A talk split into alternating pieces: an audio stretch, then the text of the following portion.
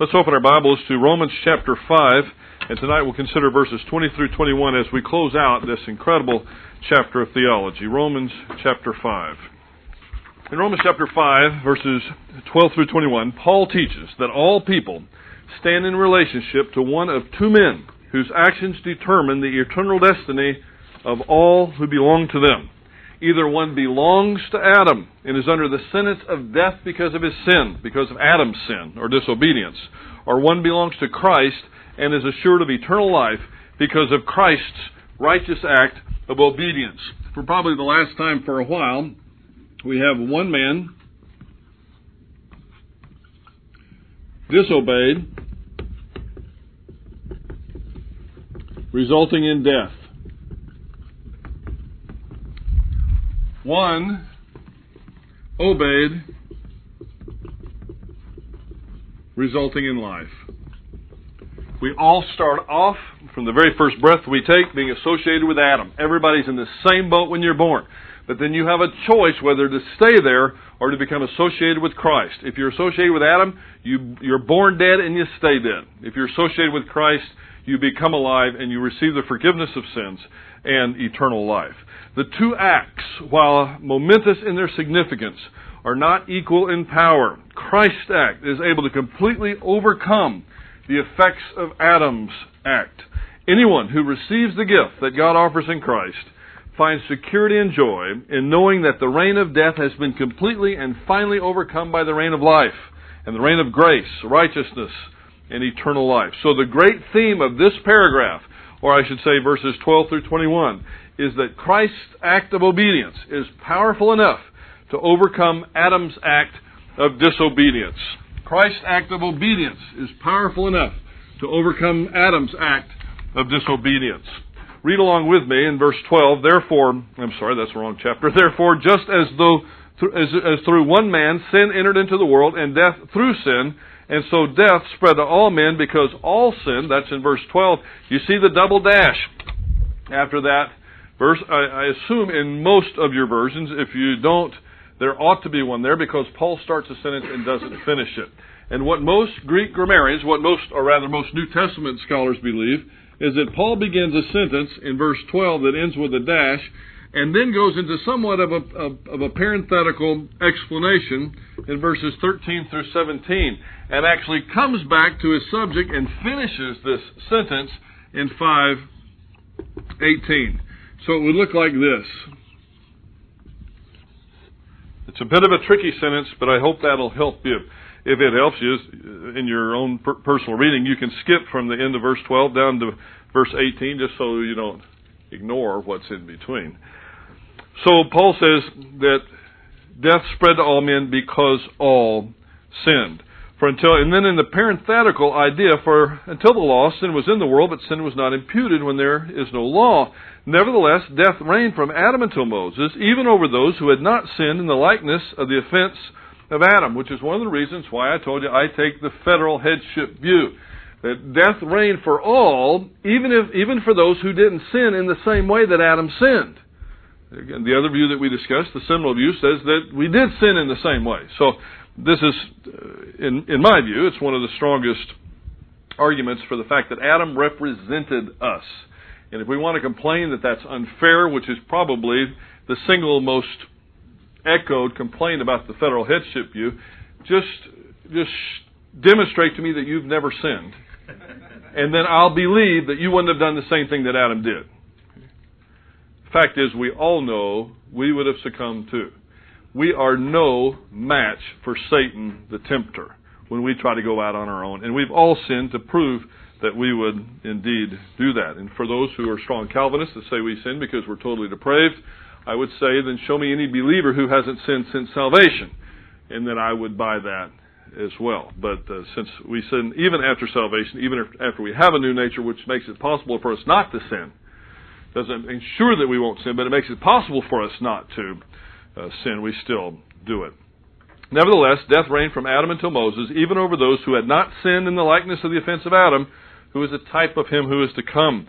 But the free gift is not like the transgression, for if by the transgression of the one the many died, much more did the grace of God and the gift of the grace by the one man, Jesus Christ, abound to the many. That's why we say that Christ's act of obedience is powerful enough to overcome Adam's act of disobedience.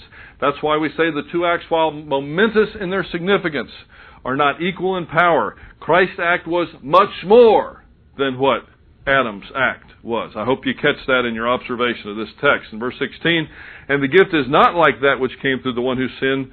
For on the one hand, the judgment arose from one transgression resulting in condemnation, but on the other hand, the free gift arose from many transgressions resulting in justification.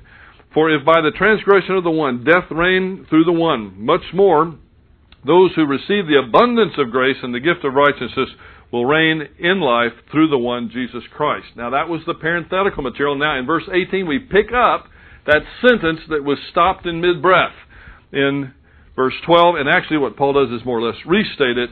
And he says, So then, as through one transgression there resulted in condemnation to all men. You see what he's doing? Go back to verse 12. Therefore, just as through one man entered into the, entered into the world. You see that? In verse 18, he picks up the thought again. So then, as through one transgression there resulted in condemnation to all men, even so through one act of righteousness there resulted in justification of life to all men. In verses 18 and 19, as the words so then indicate, Paul's not only returning to the thought that he expressed in verse 12, he's summing up the argument that he's expressed from verses 12 all the way to verse 17. The present passage places over against each other one trespass, namely that of Adam, a trespass called the disobedience of the one, and one act or deed of righteousness called the obedience of the one, that one being Jesus Christ. Again, if you get this, and I know we've we've tried to pound it home to you, but the reason I want to pound it home to you is I want you to be able to wake up in the middle of the night and be able to understand Romans chapter 5 verses 12 through 21. One person disobeyed, it led to death. Another the other last Adam obeyed and it led to life. If you get that, you'll get Romans chapter 6. And Romans chapter 6 is about your experiential sanctification. Up until now, we've been talking in the book of Romans essentially about our positional sanctification. Something's already happened.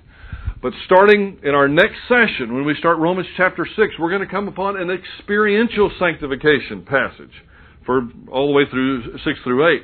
And when we get to that, we're talking about the theology of how you become a mature or maturing believer in Jesus Christ. Isn't that important to you? I hope it is. But if you're going to get that, if that's not going to fly way over your head, you've got to have this framework down. There's a reason why Romans chapter 5 comes before Romans chapter 6.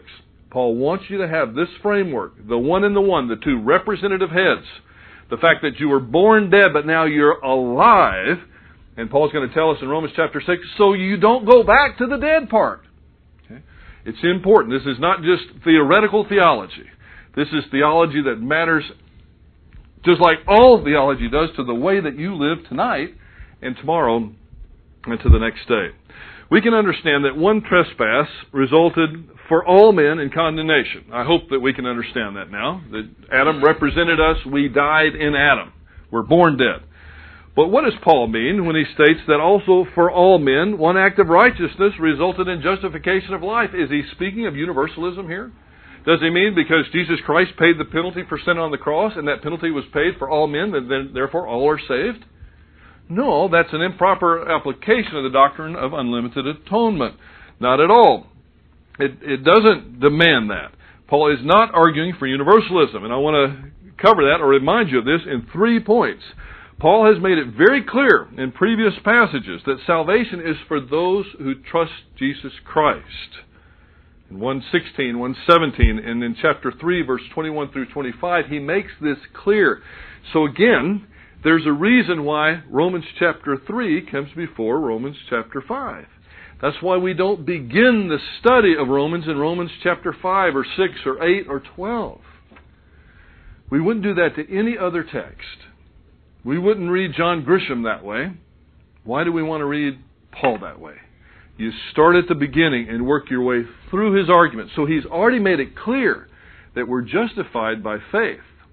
So only those who exercise faith are justified. Second, he's emphasized this also in the very context when he says those who Those alone who receive the overflowing fullness of grace and the gift of righteousness will reign in life.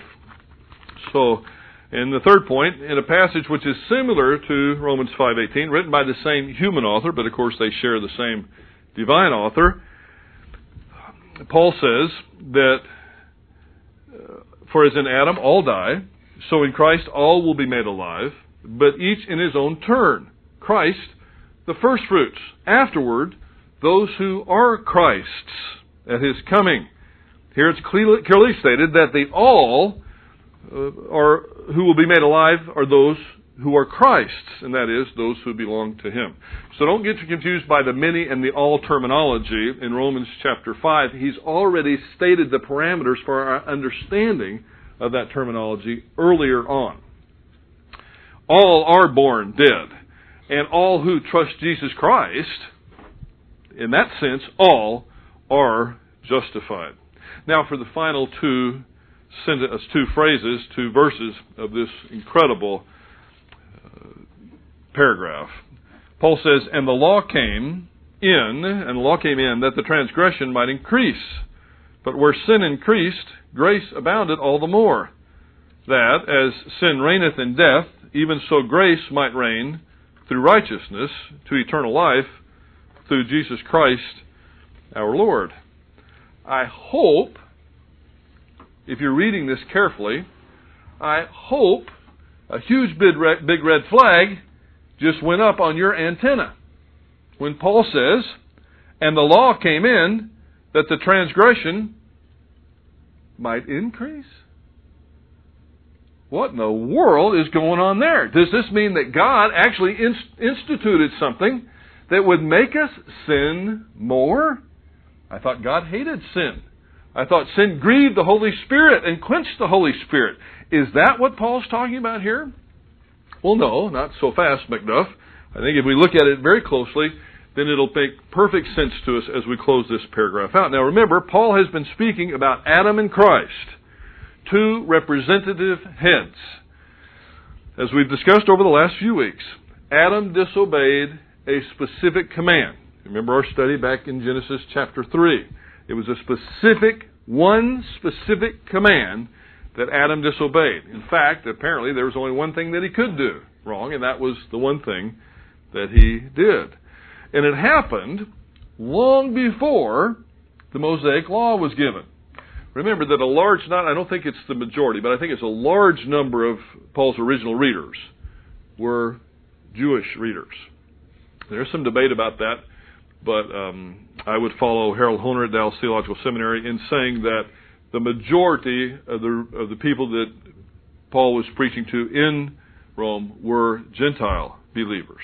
But nevertheless, there was enough of them there that he makes he, makes several references to the Mosaic Law. the Mosaic Law came at least 2,500 years after Adam sinned. I'd say that's at least, maybe a little bit more. Even before Moses was given the law at Sinai, there was law. So even before Moses got the big L law, there was little l law. And 513 has shown that.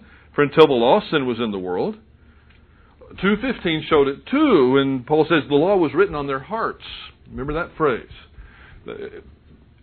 The unbeliever, the believer alike, have written on their heart the law of God in the sense of knowing what's right and what's wrong. There are certain things, no matter what culture you go to, it is wrong. Remember, there was a study that was done of a culture, it was a PBS special, where they searched out a culture that did not believe in any right or wrong whatsoever. I believe it was either in, in Australia or it was in Africa. And they did a, an extended PBS study on this, but at a conference a couple years ago in North Carolina, I actually heard the man speak who, who had done this research telling us that his research was grossly misrepresented on the PBS special. And he said, far from them not having any idea of right from wrong, because it, it showed that, that this one chief had taken many, many wives for himself, and uh, that, in other words, polygamy was okay. He just kind of grabbed whoever else's wife that they, they wanted to grab. Contrary to the to the way they left the show, as if there was no problem with that, uh, men were killing each other over the fact that their wives were being taken. So see, they thought it was wrong. Somebody thought it was wrong. Now the chief might not have, but somebody thought it was wrong for the chief to take his wife because they either did or, or tried to kill him because of that. It doesn't matter who you are. There are things written on your heart. We call it natural law. There are things written on the heart that we know are right and that we know are wrong. Jay Budziszewski at University of Texas is one of the greatest scholars we have living today speaking about natural law from a theistic and Christian perspective at the University of Texas in their government and uh, philosophy department. There's a man named Francis Beckwith at Baylor doing the same thing.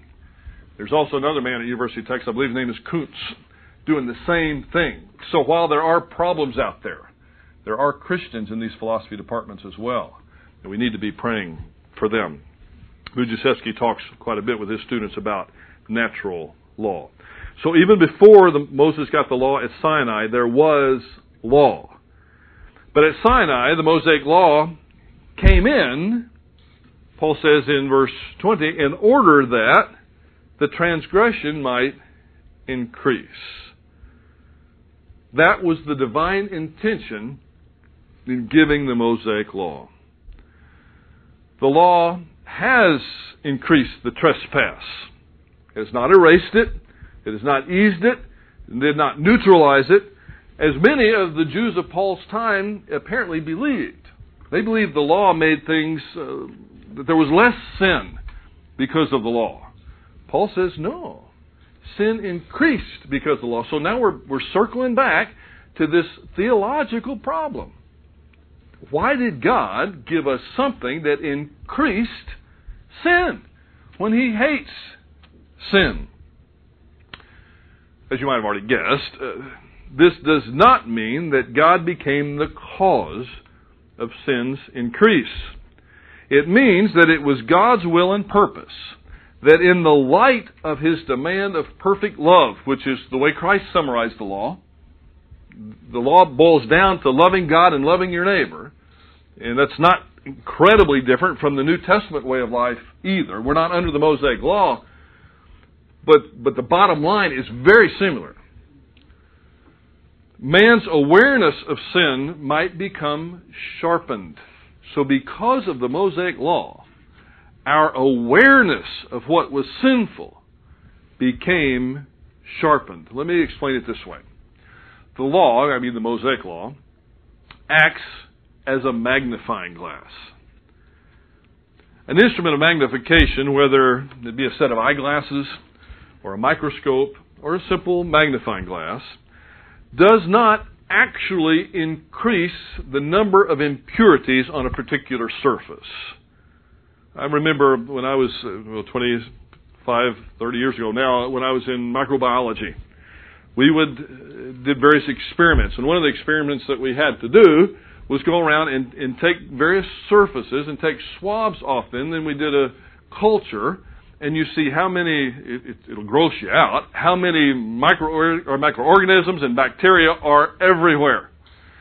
You know how we say that that floor is so clean you could eat off of it any volunteers to do that i don't care how anybody gonna yeah one you know that you know why because of the five second rule right if it drops on the floor, doesn't stay there more than five seconds, it's okay. But I'm not I'm not talking about five second now. We're talking about if it stays there for a while. Even Michael wouldn't do it.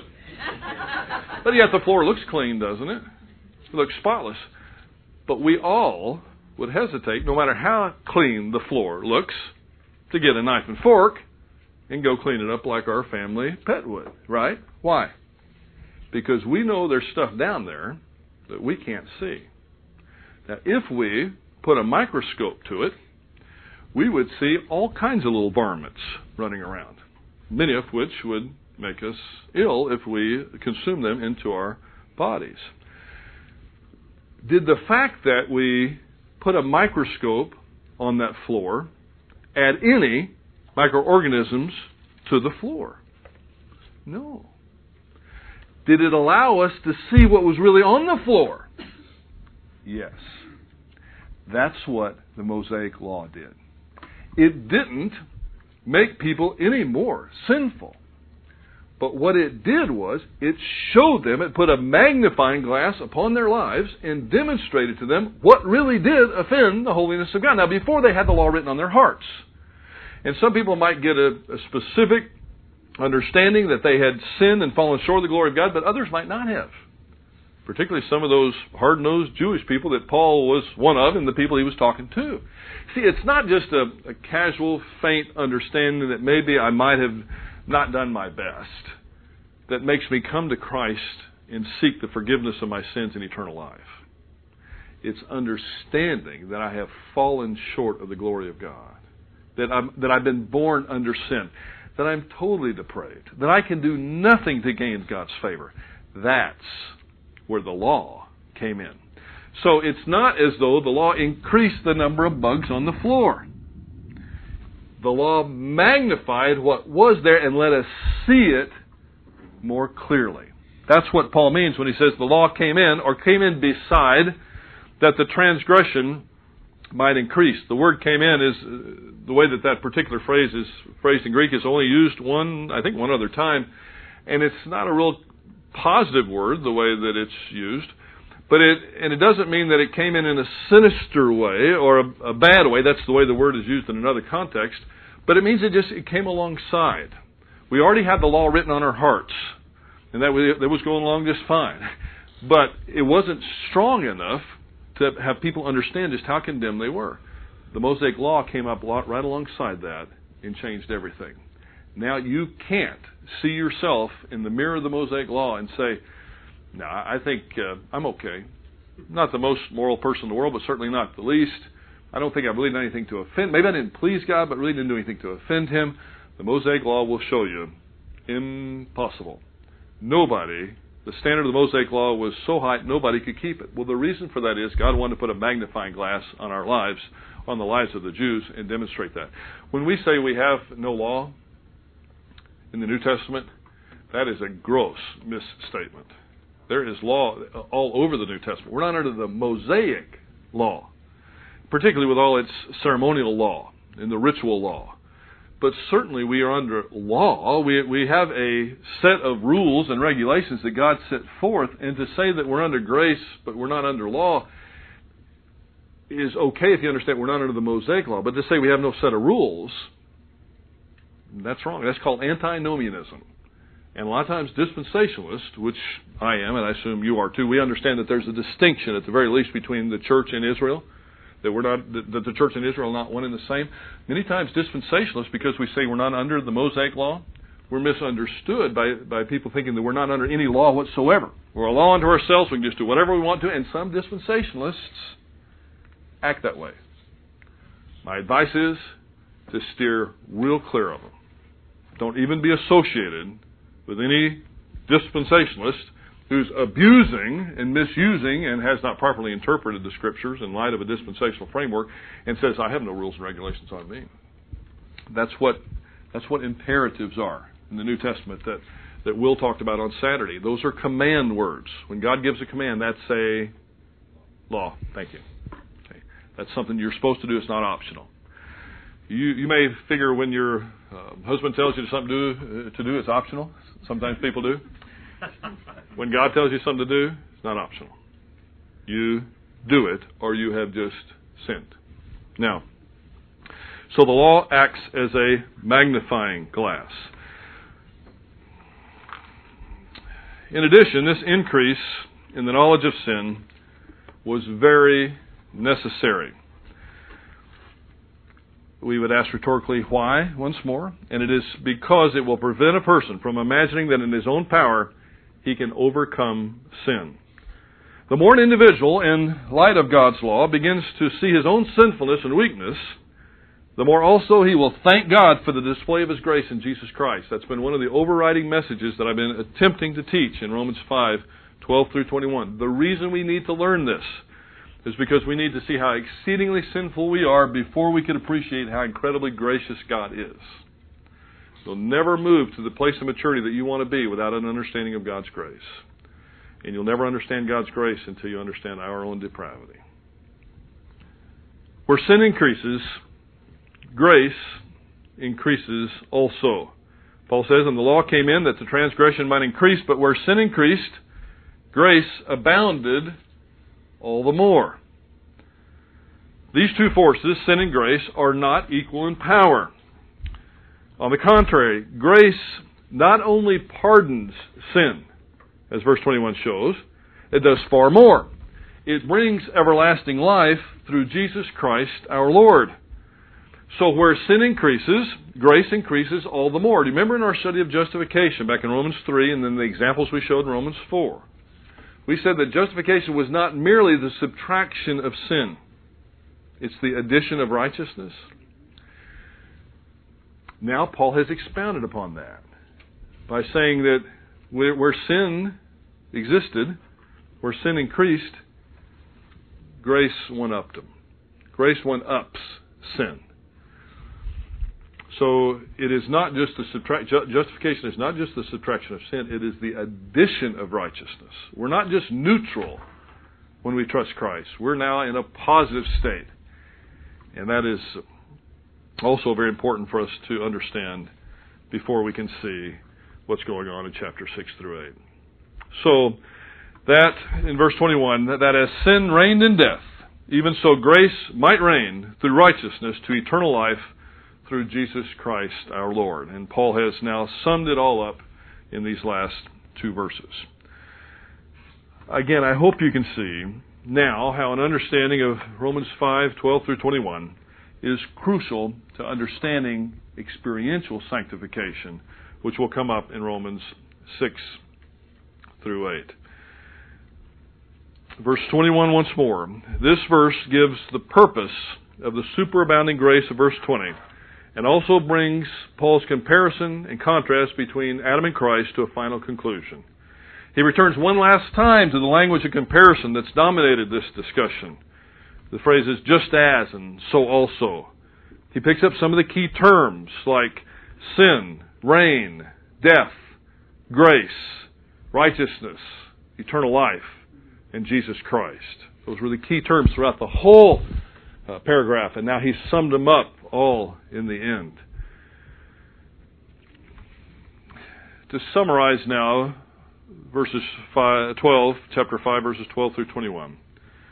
In the sentence that Paul began in verse 12 and returned to in verse 18, completed in verse 18, the last part of it, the apostle states, just as through one man sin entered, the world, entered into the world, and death through sin, so death spread to all men because all sin. And if we went to verse 18 and picked up the thought, that is, as one trespass, trespass resulted in condemnation for all men, so also one act of righteousness resulted for all men in justification, issuing in life. Adam, by means of his transgression of the divine command, involves all mankind in his sin and guilt. Every mankind, even little children, even innocent children that have not had an opportunity to sin yet, are still born spiritually dead. Adam was the representative head of the human race. And it wasn't just sin that came in. It was sin, it was death because of sin. The reality of sin did not depend on the establishment of the Mosaic law. Even during the period between Adam and Moses, sin was taken into account, for God's law had been written in men's hearts. This explains, while it is right to state that death reigned from Adam to Moses, even though even over those who did not sin by transgressing an express command as did Adam.